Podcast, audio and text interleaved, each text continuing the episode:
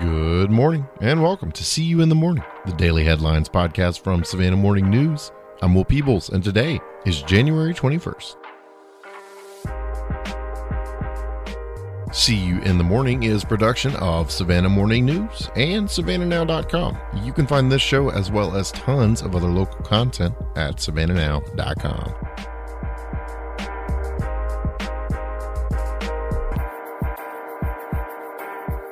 An assistant Chatham County public defender has been arrested for driving under the influence after he allegedly struck a parked car on East Anderson Street early January 16th. Trevor Allen King, 28, was booked into the Chatham County Jail at 2 a.m. on charges of DUI and failure to maintain lane, according to jail records. A Savannah police report filed by Officer John Lindsay said he was dispatched to the 1200 block of East Anderson Street around 1:30 a.m. that day and found an unoccupied, damaged maroon-colored Buick. The man, identified as King, was standing on the sidewalk next to the car, and the first thing King told Lindsay was, quote, I hit the car, end quote, the report said. The report said King smelled of alcohol and told the officer he was coming from downtown Savannah, where he drank said alcohol. On the way to the police car, King said, quote, sorry, and that he wasn't happy about it, end quote, the report said. King refused to take the standardized field sobriety test and also refused to submit to take the state chemical test of his blood, the report said. King also identified himself as a lawyer, adding that the officer's body worn camera was activated for the event. Jan Skutch has this one, and you can find it at savannahnow.com.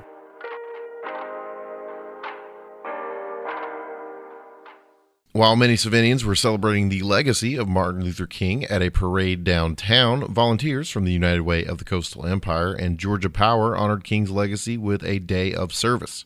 Volunteers from both organizations gave their time to Park Place Outreach in Savannah and Family Promise in Effingham County, giving the community focused shelters a fresh coat of paint.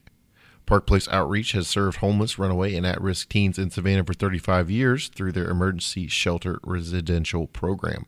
Family Promise is similar, but with more of a focus on the entire family, providing food, shelter, and support services for homeless families, as well as giving financial advice to at risk ones.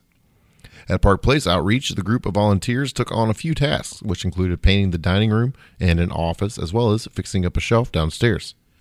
Adriana Tatum Howard, the associate director of Park Place, said the work done by the volunteers will help take some financial weight off of the organization. Having the work done by volunteers means they can focus their attention and efforts on their services hey, this one's mine. And you can find it at savannahnow.com. And that is all the news that we got for you for free today. But hey, we got plenty of other stuff in the paper. Got some coverage of the actual parade yesterday. Heard it was very good. Did not get to see it myself. And of course, tons of coverage of the impeachment trial, which is going on currently. Nick will be with you for the rest of the week. I'm going to a conference on covering jails in Dallas. But until then, from all of us here at the newsroom, I'm Will Peebles. See you in the morning.